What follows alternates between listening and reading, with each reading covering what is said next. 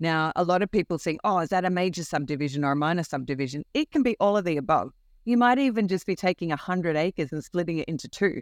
Welcome to the Big Picture Blueprint. I'm your host, Dan Haberkost, along with Mason McDonald, and we're going to discuss all things land, real estate, and business in general with all kinds of exceptional people. Let's get started.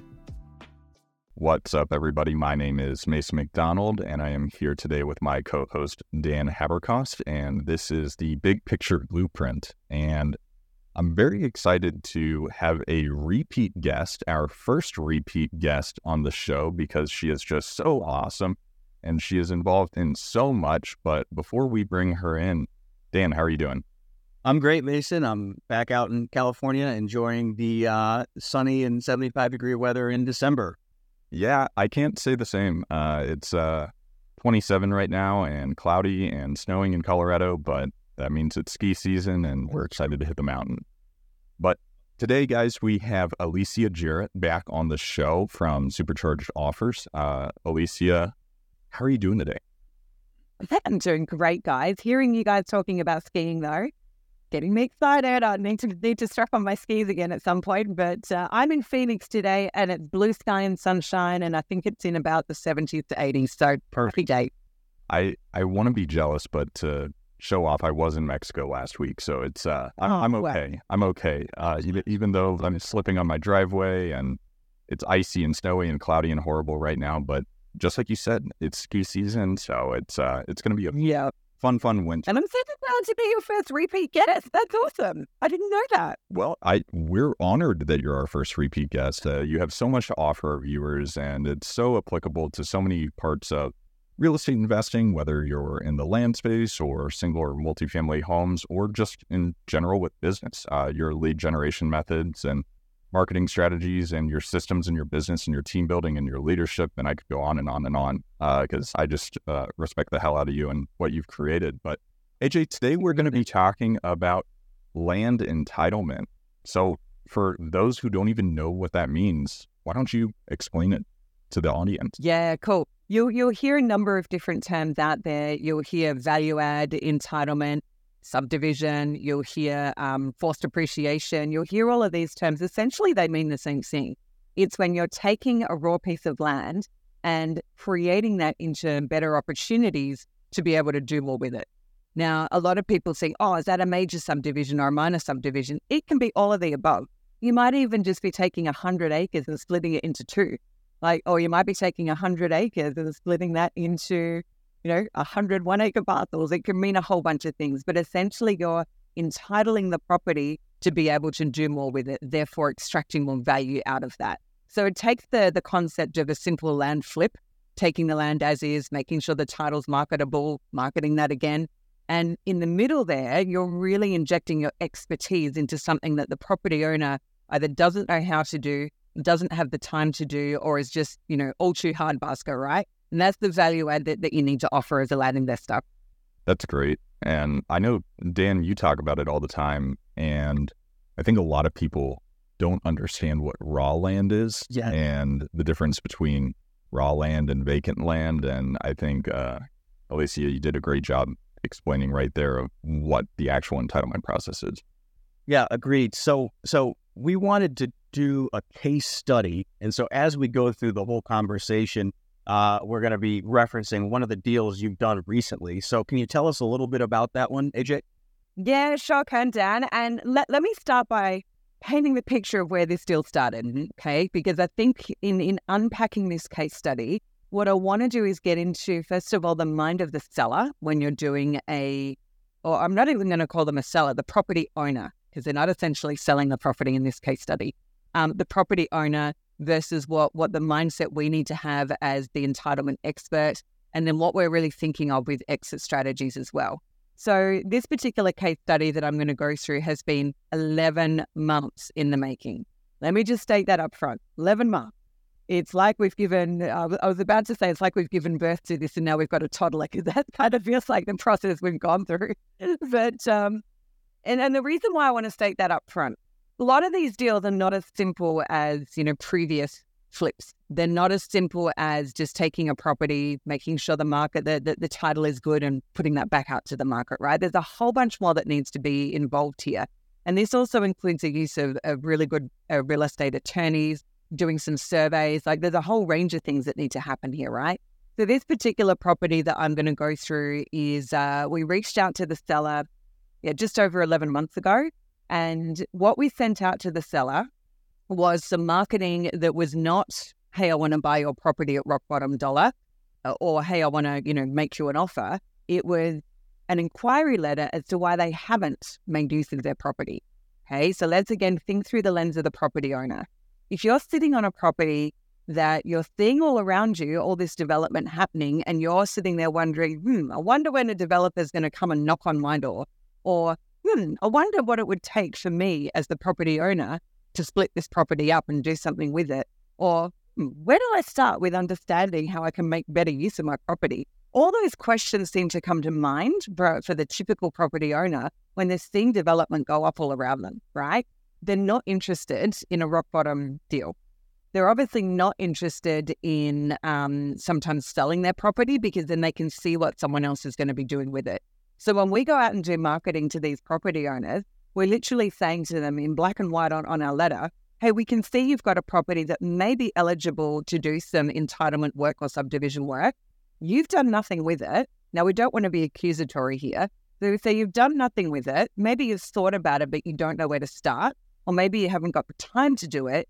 So we'd like to have a conversation with you about how we can structure that so that you win and we win, and then mm. the people that are going to use the property wins.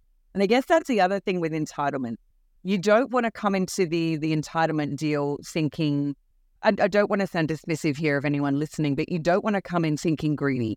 You want to think, how can I structure this so everyone wins? Because the other thing to keep in mind here is a lot of people that are sitting on really good deals, they know what they're sitting on, right? They're not they're not dumb. They know what they're sitting on. They know that if there was something done with their property, they could get twice the value for it. They just don't know where to start. So this deal in particular, well, we went out to this property owner. He he picked up the phone and called us. Um, I think I have spent probably 10, 11 hours on different Zoom calls and phone calls over the space of those 11 months with this property owner, going through all kinds of scenarios. Okay. Because he knows what he's sitting on. So when it got to the point of getting it under contract, what we did is we set it up under a joint venture structure. Now, before I go into the JV structure and and how that's all put together, have you guys got questions on how we approach the seller? Yeah, I think um, I want to back or unpack one of the points you made of just aligning your marketing material to who your seller is, where this is not the person that bought the Desert Square in Arizona 40 years ago and doesn't know anything about land. It's clearly in an area that is seeing growth and development and whether they've owned it for a short period of time, a long period of time, or inherited it, you have to make sure that that marketing material is not the pawn shop. We buy land for cash because they have sophisticated developers reaching out to them, I'm sure, through various marketing means or just direct conversations in the neighborhood. But yeah, AJ, I do want to ask, how did you select the market where this deal was? Um, and you don't have to say which, which market it is, but how did you choose to send out um, entitlement marketing material in this area? Yeah, um, I guess the first thing is uh, from a data perspective, we really wanted to ensure that we were going after properties that that met a certain level of criteria for particular entitlements, right? So we chose anywhere between five and twenty acres because we didn't want to get into the major subdivision that we were going to be out in the middle of nowhere, right? Mm. We wanted to make sure that it was around developed areas, so it had to be between um, a certain size range it had to have potential road access. Um, it needed to be in areas that were currently being developed or had earmarked for development with what's going on around it. So, doing a little bit of research into those areas and also areas that we knew that we had buyers in as well. So, as you guys know, we tend to focus most of our deals in all of our deals in Florida. So, we had a couple of counties in Florida that we went out and, and said mailing out to. And and the reason why we did that, because uh, um, a lot of people are thinking, hmm, five acres, why would you want to entitle that? If you can do a minor subdivision where you're taking a five acre property and either splitting it into five one acre deals, or maybe even just depending upon what's around it, splitting it in half, there's still money to be made in those deals and they're a lot easier. as it was, this seller that came back to us, his parcel is just under 10 acres and it would be perfect. I mean, it ticked all the boxes, guys. Um, what are those boxes? So once, uh, and, and I guess before I go through these boxes, let's just go back to your question. Don't overthink the data in the beginning, folks, because you will not know everything about this property until the lead calls you and you start to look at it in details. Because the other stuff that you're going to have to investigate when you're doing your due diligence is things like impact fees. Um, and again, you can do some of that research beforehand, but every city in a county can be different when it comes to that. So impact fees, utilities on the streets, uh, the the precedent of what's being done in the area. So is it high density or low density? Now, what's all the stuff that you're looking at there? The other thing that you'll want to need to, to keep in mind when you're looking at the property is not only the current zoning, but is there any future designation for the zoning? Because a lot of people will look at an initial property and go, oh, that's zoned agricultural, strike it off the list. But it might currently be zoned agricultural because of the 30, 14 years of history of that property.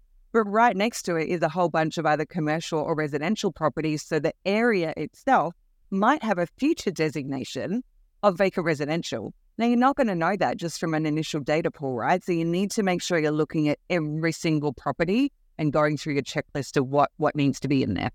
And what tools are you using to find out that information? The phone. Uh, so obviously we're, we're using um, obviously online tools, so GIS mapping, the county site, um, going then into local utility providers and looking at stuff in there, um, LandGlide if you need it.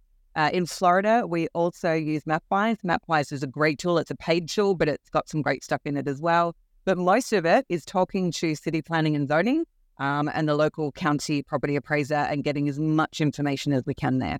Okay. And can you make the distinction for our audience uh, between the minor and major subdivision in specifically, you don't have to say where, but specifically where you're doing business? What does that mean? Yeah. So minor subdivision um, is essentially, and, and I'll, I'll put this in two buckets. Now, here's the thing, guys. I'm not going to call myself an expert in this stuff. Like Marshall's a guy for an expert, we lean on him pretty heavily. Um, he's awesome. So if I've got questions about deals, I'm like, Mike, what do you make of this? Mike, so I think the thing to realize is you don't need to know all of this stuff yourself. You can lean on different people out there who are experts in this as well. But um, in in my view, a minor subdivision co- co- carries two things. Number one, it's a simple split. So you're splitting one property into two, or maybe that five acre property into five one acre parcels, etc. It's easy.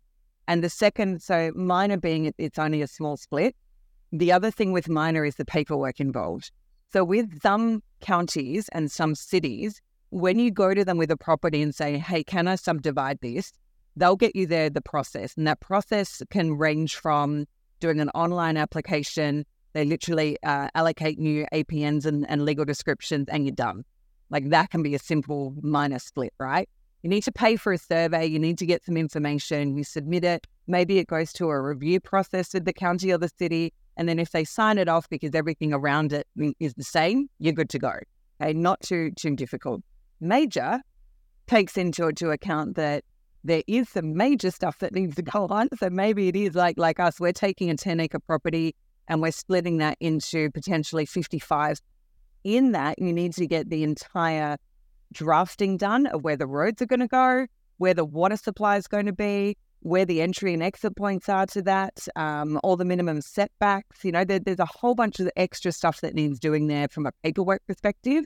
And then the application process is with the counting is a lot different because not only do you have to submit that, but it goes through a number of different processes in the county and the city to get the right approvals in place um, to then be able to proceed. So that's got an ed- added cost to it, but also an added time frame and know, expertise that you need to add into that as well.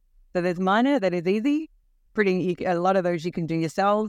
Major is when you're going to need the help of surveyors, draftspeople, um, designers, uh, environmentalists, all of that stuff that, that goes into the application itself. And I think AJ, that that that was a great summary of what I've seen of minor and major subdivisions. And I think that people really need to make sure they're doing their research if they're intending to do entitlement deals or minor or major subdivisions, because yeah.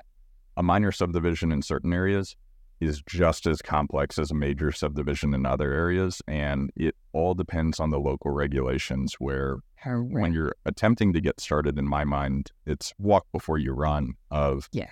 Do the paper lots, where a lot of times with major subdivisions, not only do you have to create the plans for all of the horizontal development, road access and utilities and everything like that, you actually have to implement it. You have to make the roads. You have to make sure that every lot is going to have uh, access to electric, water, and wastewater and that sort of thing, depending on the local regulations uh, that you're dealing with. So assess what and how much work you're willing to do and how much money and time you're willing to put into it. And also remember, just like AJ said, there's people out there that are experts at this type of stuff, land use consultants and everything like that, where you can find it and bring it to them and they're going to help you out along the way.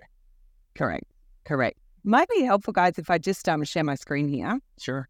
Uh, let me go into this one here. Can you guys see this? Yep. Excellent. So just um, this is the the current case study that we're working with at the moment, right? So it's 9.5 acres.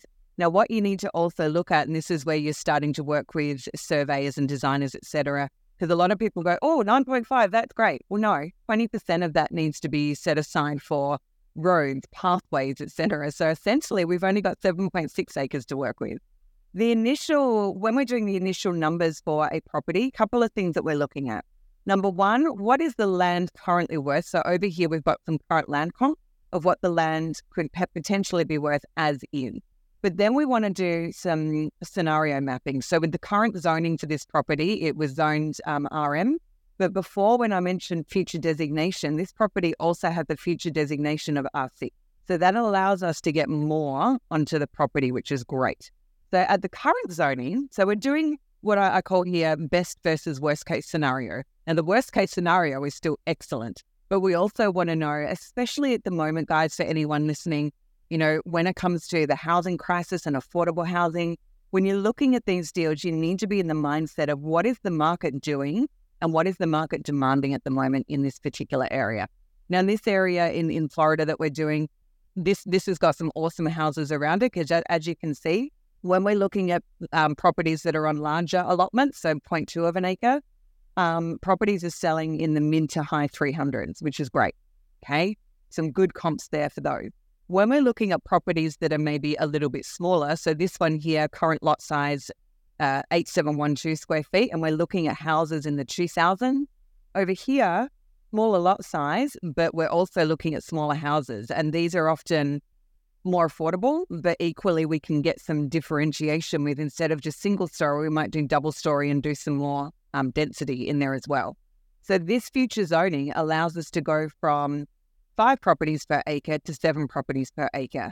And that doesn't sound overly big, but when you add that up, current, we can get 38 properties on the, the whole project. Now we're up to 53. So oof, the numbers start to look good. So first of all, we're running some comps on as is versus future. Then what we're doing is looking further down. What are the project estimates? So if we just look at these here for a second, what we're currently looking at now, this is where you've got to have the mindset of a developer. So going in and doing some research on and, and picking up the phone to local builders and developers. What are they building? What's their build cost? What does that look like? You know, what kinds of properties are they are they are people wanting to build with them? All of that stuff, because supply and demand really comes into play when you're looking at these types of projects as well. So, scenario one, where we can get potentially 38 versus scenario two, where we can get potentially 53, um, the numbers start to look quite different. So, total project value, this is full development value. So, once the properties have been developed, got a potential value of somewhere between 13 to 16 million. The agreed land sales price, I'll come back to this in a second because this is where the property owner gets involved. If we buy the land as is, this is max what we can pay for it. If we're then selling the land entitlement, so uh, once we can sell that, we're looking at somewhere between two and 2.5 million. And the max, so we've got a min and max on both of these. So at the the worst case scenario, being that we get somewhere in the 30s on the property, we should be able to sell to a developer somewhere between two to 3.4 million. At the higher end, we should be able to sell somewhere between 2.5 to 4.1 million. Looking at best and worst case scenarios here. So then we're breaking that down to the total profit, profit min, profit max. Um, but what we're also doing is keeping into account cost. Now, this is a, what you call a, quite a, a major subdivision. We're not building roads per se. Um, we're not putting in infrastructure, but we're doing quite a lot to get this property ready. So we want to uh, look at the entitlement costs itself. So here's a note here, guys. I mentioned um, Mike Marshall before. I'm going to give him a bit of a plug because all the deals that we do, him and his team are the ones doing the actual technical work behind it because we're not the expert. Our role is to go and broker the deal, to get the deal, bring that to market, make sure that we're honoring the property owner and what they could extract from it, honoring the developer in what they need to get to in order to fulfill their pipeline, but equally having it so everyone wins. So we've got the entitlement cost in there, project management cost, realtor, because we do want to have a realtor to potentially market the properties for us, um, closing costs involved. So you're looking at somewhere between total project cost of around 394,000 up to about um, just over half a million, depending upon, again, which scenario we get approved for. So I'll pause there and just kind of see if you guys have got questions on that before I, I talk about how we've now structured the deal. Yeah, one thing I really wanted to dive into is backing up a little bit. Before you started this, you know, you mentioned the what the seller is going to get. How did you build trust with him to get to the point where he was comfortable joint venturing? Yeah, really great question. Number of phone calls, number of Zoom calls, um, I prefer to meet with people like face to face if we can. So whenever we did, um, you know, we had a number of quick conversations first just to kind of look at what he wanted to do. Uh, then we got on an actual Zoom and we went through all of these numbers with him. So number one is full transparency. Don't hide anything from your property owner about what you're potentially going to make on this and what they're going to potentially make on this. Essentially, what we're doing for him is taking him from a current as is value of the mid four to 500 to potentially, with no effort on his part, potentially making him 1.2 to 1.3 million. So when you keep it focused on that, you know, we are trying to get a win here for you, Mr. Mrs. Property Owner. Yes, we're going to get rewarded at the end of the day, but you can either leave your property as is and nothing's ever going to get done with it, to watch all this development going on around you, if a developer comes, they're going to do all the work that we're doing and they will only offer you an as is price because they're going to have to do all the entitlement before they do the project anyway. So your decisions are hold, sell to a developer because they are going to want to extract as much value as they can, partner with us well, we can do that value extraction up front, allow you to walk away with more, and all that you need to give us is time. That's it. Yeah, I so think uh, bringing it back to that. I I love AJ the simplicity of the pro forma that you showed us right there, and what I think a lot of people need to recognize and go onto YouTube and look at this whenever uh, whenever you can because AJ put in a lot of assumptions of minimum, maximum, and uh, a decent standard deviation of what the anticipated project costs as well as the uh, project revenue would be. And whenever you look at that, because recognize, especially if you're new to this, what those are whenever you're making a pro forma is those are assumptions where uh, you need to factor in every single last assumption that you can. And in the dis, you know, quote unquote disaster worst case scenario, it's still a very profitable deal. Correct. Then it's going to be a great deal. But I really do want to hear the uh, as many specifics as you can about uh, this joint venture novation agreement, yeah. whatever you want to call it with the seller, because I think depending on who you are and your risk tolerance, uh, there can be a lot of fear associated working with someone you don't really know. Even if you've developed rapport and uh, gotten to know them a lot over the last 11 months, uh, the structure of that contract, I think, is something that would be very beneficial to take a look. Yeah, let's go through this, guys, because I think this is pivotal right now. A bit of a disclaimer up front. We have spent thousands and thousands of dollars with real estate attorneys working this structure out. So I'm going to give people the high level overview, but I would encourage everybody um, to really think about structuring this legally and properly for the state that you're going to be doing business in. Okay. So where did we start? First of all, we agreed with the um, the seller what the property was currently worth. Now here's the caveat here. They paid seven hundred and fifty thousand for their property many, many, many years ago. Did they pay too much? Yes. Is the property worth that at the moment? No. But what our seller's interest was is he, he wanted to protect his initial investment. We said, okay, we can protect that because we know that at the end of the project where we want to be. So what we uh, really agreed with them is is what is the current value of the property that we are protecting. What we then do is is so he's a landowner. we have a promissory note for that property that gets put into what we call a project company. So the project company, and we'll just name the project company, you know, what the property is. Project company is set up as an LLC. Okay. The role that the property owner has in that is they simply are the landowner and they deed the land into the LLC. In exchange, we give them a promissory note for the agreed value of that land. So that what essentially that does, guys, is that's insuring the property to say we recognize that we we agree that your property is worth X. So that note is the first thing that, that is the protection mechanism that gives them reassurance. Is there what a we, timeline on that promissory note? The, t- the timeline is as per the project. So if, if the project takes six months to do, that's the promissory note. So that the note itself is written in the essence that the note is only paid when project is completed. Make sense, guys? Yeah. yeah. Thank you so much. So project company is here. So we know what the, the landowner has given. We are the project managers and we're also known as subdivision consultants. Now, the way that you want to structure the LLC or the project company is that the project managers, so us, we are the ones that have the ability to actively manage within the LLC. The the land or the property owner does not have an active role in the project itself.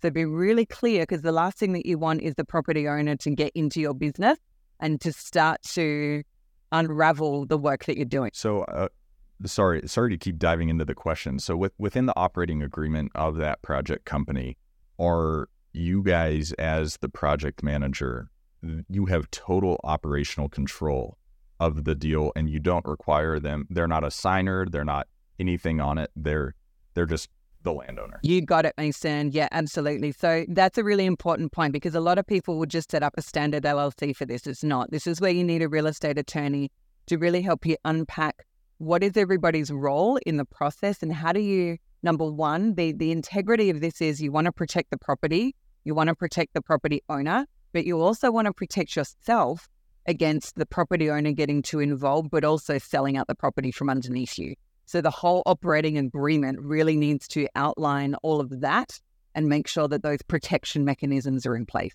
So what AJ is saying, you guys, is don't get on LegalZoom to get your operating agreement for free online. This is not a 101 operating agreement. Yeah. Very specific. So project company set up, um, and within the operating agreement and the terms and the conditions around the, the project itself, we've got a profit share agreement. Now, in this case, the landowner and us, we are profit sharing 50 50. Okay. So then we, once we've done the project itself and we go to the subdivision sale, we know that there's the potential. And again, this is based upon different scenarios that I went through before. There's the potential at the low end and the high end to be somewhere in here. So once the subdivision is done and sold, first thing that gets paid out is the promissory note. So we're paying back the owner for their as, as a thank you to say you gave us the property to work on. Here's the promissory note that's paid. The next thing we're going to do is cover all of those hard costs that I went through. So all the subdivision consultant surveys, environmental reports, the setup, the application, all of that stuff gets paid out from the project itself. The remaining proceeds then get split between 50% landowner, 50% to us. So we've got the ability in this particular project, depending upon how many parcels we can get on there and is approved. Uh, we've got the ability to earn somewhere between 463,000 up to just over a million. And so does the property owner. But the property owner gets that on top of their 750,000. And that 750 is already above what it's actually worth as is. So you're correct. We really did. Now, ideally, what we would probably do um, in this scenario with future property owners is I would be pushing for here. Okay. But you do have to keep in mind that a lot of them will have the mindset about what they're willing to protect and what they're willing to give up. So that's got to be part of your negotiation. Um, and then the other part of your negotiation is obviously deciding, I go back up to here, deciding what the split's going to be. So is it a 50 50 deal? Is it a 40 60 deal? Is it a 30 70 deal? Like, what is it that's going to be appetite enough for the property owner to want to enter into this agreement with you? Okay. So once we've done that workflow, um, we can then, yeah, we both we both win in the end. Everybody wins, and that's the mindset that I want people to think about when it comes to doing these deals. Is don't start from a place of oh, I'm going to get millions from this. Start from a place of how can I make this so good that the property owner just cannot say no. So, uh, a few questions, which I, I loved that workflow. I think it really simplified and explained kind of the map of money, uh, which can be confusing and complicated. And seeing it, it, it seems like everyone is protected in this deal, which is hard to do, uh, which is which is really great to see. But the project costs, so promissory note paid, project costs paid. I apologize if you already said this, but are you guys, as the deal managers, deal operators, paying for those project costs out of pocket at the beginning? Yep. Um, okay, you are, and then that makes We sense. we get Then that paid back before we profit share. Perfect. And and I think that right there, the way that deal is structured makes a lot of sense for most people. And that's how you're going to attract uh, the landowner or potentially your finance partner, depending on how you structure it. If you're able to bring in a finance partner, is they want their capital first. Yeah. And if you can say, hey, you're going to get your basis back on this or your initial promissory note or whatever it is back first before everything else, that's going to be a real selling point uh, within any sort of JV. Hundred percent. You you've got to pay the people that are doing the work first. Then you know what is left over is icing on the cake, right? The way that you structured that, your incentives are aligned. You both have skin in the game. It's just it's very synergistic set up that way, so everyone's on the same page. And aligning incentives is so important. Uh, but Well- Mason, Yeah. And I, I think something to remember with this is with that budget, recognize the position that AJ and her team are in, which is they are the last to eat in this deal. So you need to make That's sure a good that way to put budget it, mate. cost- we're the last to eat, yeah. Oh, I never thought of it that way, and that makes me go, "Oh, but you- you're right." You know? Yeah. Well, and it it's a real selling point, but I think you have to really, really budget for whatever those operating costs are in the worst case scenario. Because when you're doing a minor or a major subdivision and you have to pay that promissory note and then your operating costs, or which is just a recoupment of costs on your end, recognize that if you're selling 5, 10, 20, 55 lots, you're not going to eat for a while. You have to sell a good amount of land before you're actually going to be making Yeah. any money at all. So don't put yourself in a position where you're over leveraged and you're using un- unsecured or unsafe debt to pay for those operating expenses because then it's, oh crap, what if it takes two years for all these parcels to sell Yeah. and I'm not going to make any money at all for two years or three Correct. years. So just make sure. You really need to make sure that that you're okay with the time frame around this stuff. And what I'd also say to that, guys, is you know, looking at, the the estimations that we had around all the project costs, we overinflated that quite a lot because you want to always be working with what's the worst case scenario. Because then, if you can perform better than that, that's good. You don't want to enter into this stuff with let's be really really lean, and then all of a sudden your budget's forty percent over. You know that's going to cause everybody confusion and pain. And the other thing to, to note as well, even though our property owner is like a silent partner in this, we are going to be providing him with monthly reports on spend, activity, etc. We're having full transparency throughout the entire process. There is nothing that this property owner will not know about.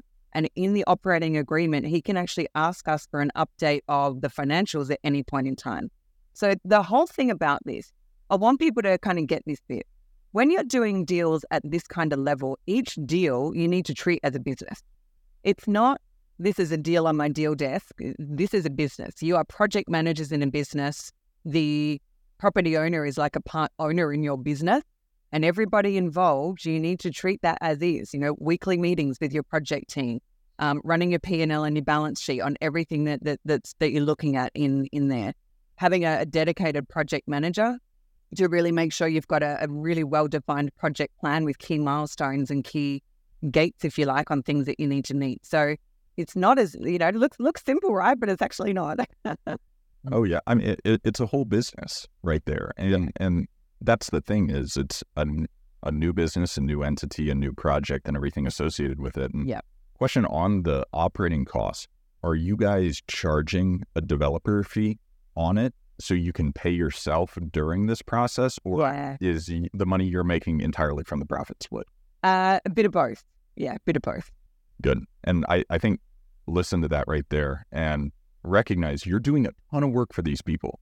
There is nothing wrong with getting paid for doing all this work. You have salary costs, you have cost of capital, you have all these expenses associated with it. if you can charge some some form of a developer fee, uh, make sure that you build that into your operating agreement, project costs, and you're just transparent. Yeah, I, I love that, Mason. It might not even be a developer fee because you're essentially project managers in in the corporation or the LLC itself. You can write into your operating agreement that you get charged a management fee. You know, there's a whole range of ways that you can slice and dice this again, so everyone wins. But you just got to have that mindset, guys. Don't get greedy. Be from it. Everyone wins. Because the minute the the property owner starts to see you being greedy, guess what they're going to do? I'm out of here. I'll go with someone that's not as greedy, right? You you've got to do this from a position of how does everybody walk away from this with a big smile on their face? Yeah, so so quite simply, this is really consulting for equity, where the seller is your built-in financier, and where I think is most important, most important is you structured it so that uh, note is not coming due until the project sells. It's not a ticking time bomb. It's not a hard money loan, and I think that is so essential to to just being able to sleep at night throughout the process. Just on that point as well, Dan, we do have backup kind of solutions built into the operating agreement around what happens if it doesn't sell, what happens if the time frame get blown out, you know, or you've got to think about all those scenarios and build mm-hmm. them in and already be upfront with potential solutions around that. Um, so we do have in the operating agreement that if the property doesn't sell, uh, and we end up in a situation, well, what we will probably do is pay out the promissory note and call the project done. Um, because we, again, you want to protect that initial investment of the property owner. So their worst case scenario is all they're giving up is time. Worst case. Okay, so we talked a lot about the structure of the deal. One thing I want to hit on a little bit more let's say I send out some mailers, I get 10 acres a lead on 10 acres near an area where there's a lot of new construction, a lot of smaller subdivisions around it. AJ, who is actually doing the work of taking the big piece and, and splitting it up? You know, who is the expert to talk to ahead of time, who then will also uh, execute the process of taking that big piece and, and splitting it in smaller and, and telling you what you can or can't do, both at the city and then on the private side. Yep. Yep. So first thing, it's uh, it's definitely talking to city planning and zoning and finding out all of those designations. So future designation, current density. Ask them as well when you're when you're on the phone with them. Ask them what are some recent projects that have been approved. Um, what are some recent projects where the zoning was was changed to match the future need of what the area is is leaning into? So ask all those things because it's really great to have some case studies and, and they're all public available, right? So ask, find out, do some research into that that detail. Then it's really about finding a subdivision consultant who knows how to take this deal and, and make it work. In our case, that that is Mike Marshall. Um, but there are some other people out there that specialize in this now. I'd highly recommend him. I'm going to give him a plug here because he is amazing. And he's got, you know, more than 20 years experience actually working in city planning and zoning. So he's done everything from small subdivisions up to major shopping centers, like he's done it all. So he knows instantly how to make that property work. One of the other things we did along this journey is I actually introduced my property owner to Mike.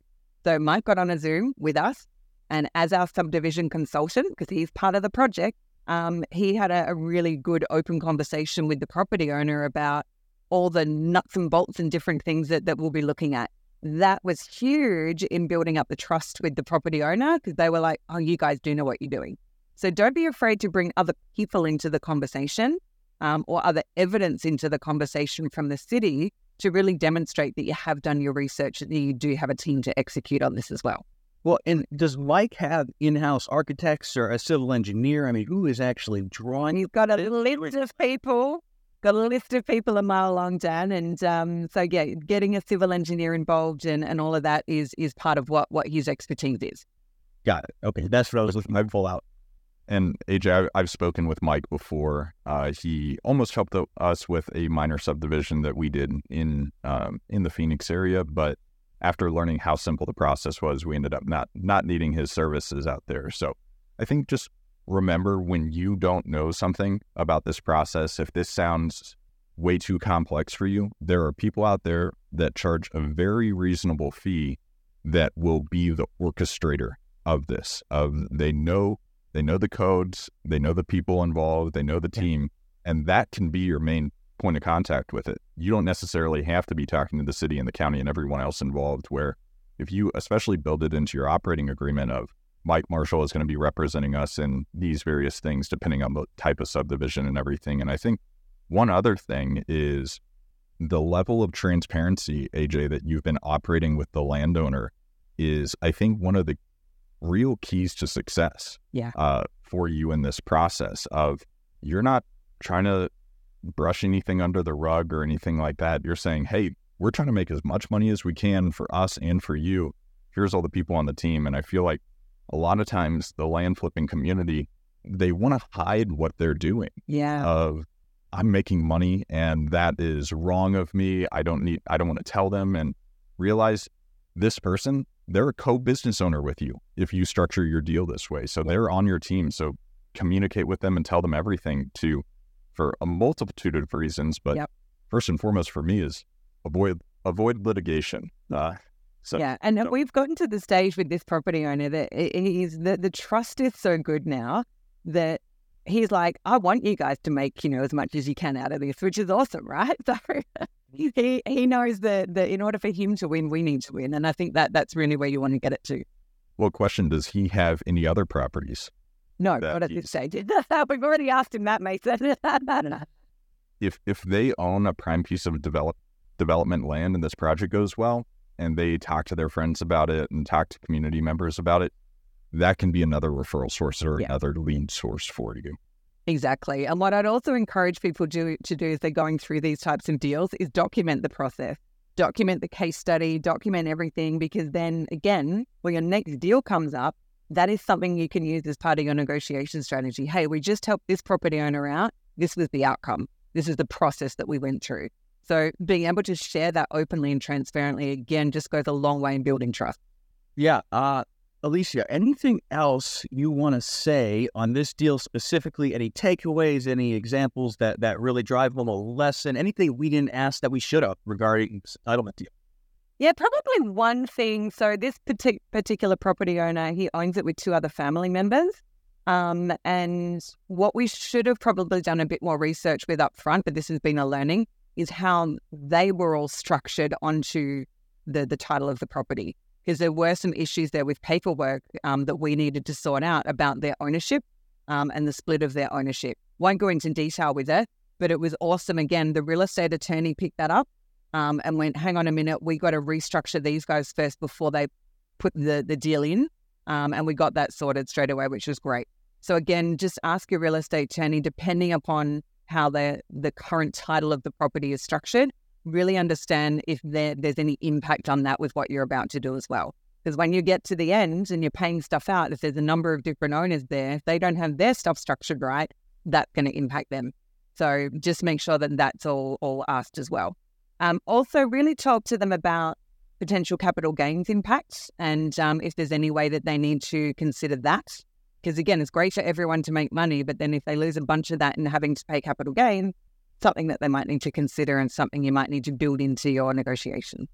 Yeah, I really want to uh, highlight that first point because I didn't think about that. But you're you're transferring title to the new LLC, but you're not actually buying it. So was there just automatically a title search done before you transferred to the new LLC? Yeah. Okay, because I'm just thinking out loud here. So many people are doing this right now where they're joint venturing with the seller, and I wonder how many of them are doing it in ways where they just have a simple JV agreement they sign, and they don't even do a title search ahead of time, and they might not know if there's other people with an interest or liens or problems, and that yeah, yeah, It's part again. Part of the operating agreement is um, is the property needs to be free and clear before it can be t- um, titled over into the project. Uh, so all of those little things, right, that sometimes you just don't think about until someone highlights it, and it's like, oh, we didn't think of that.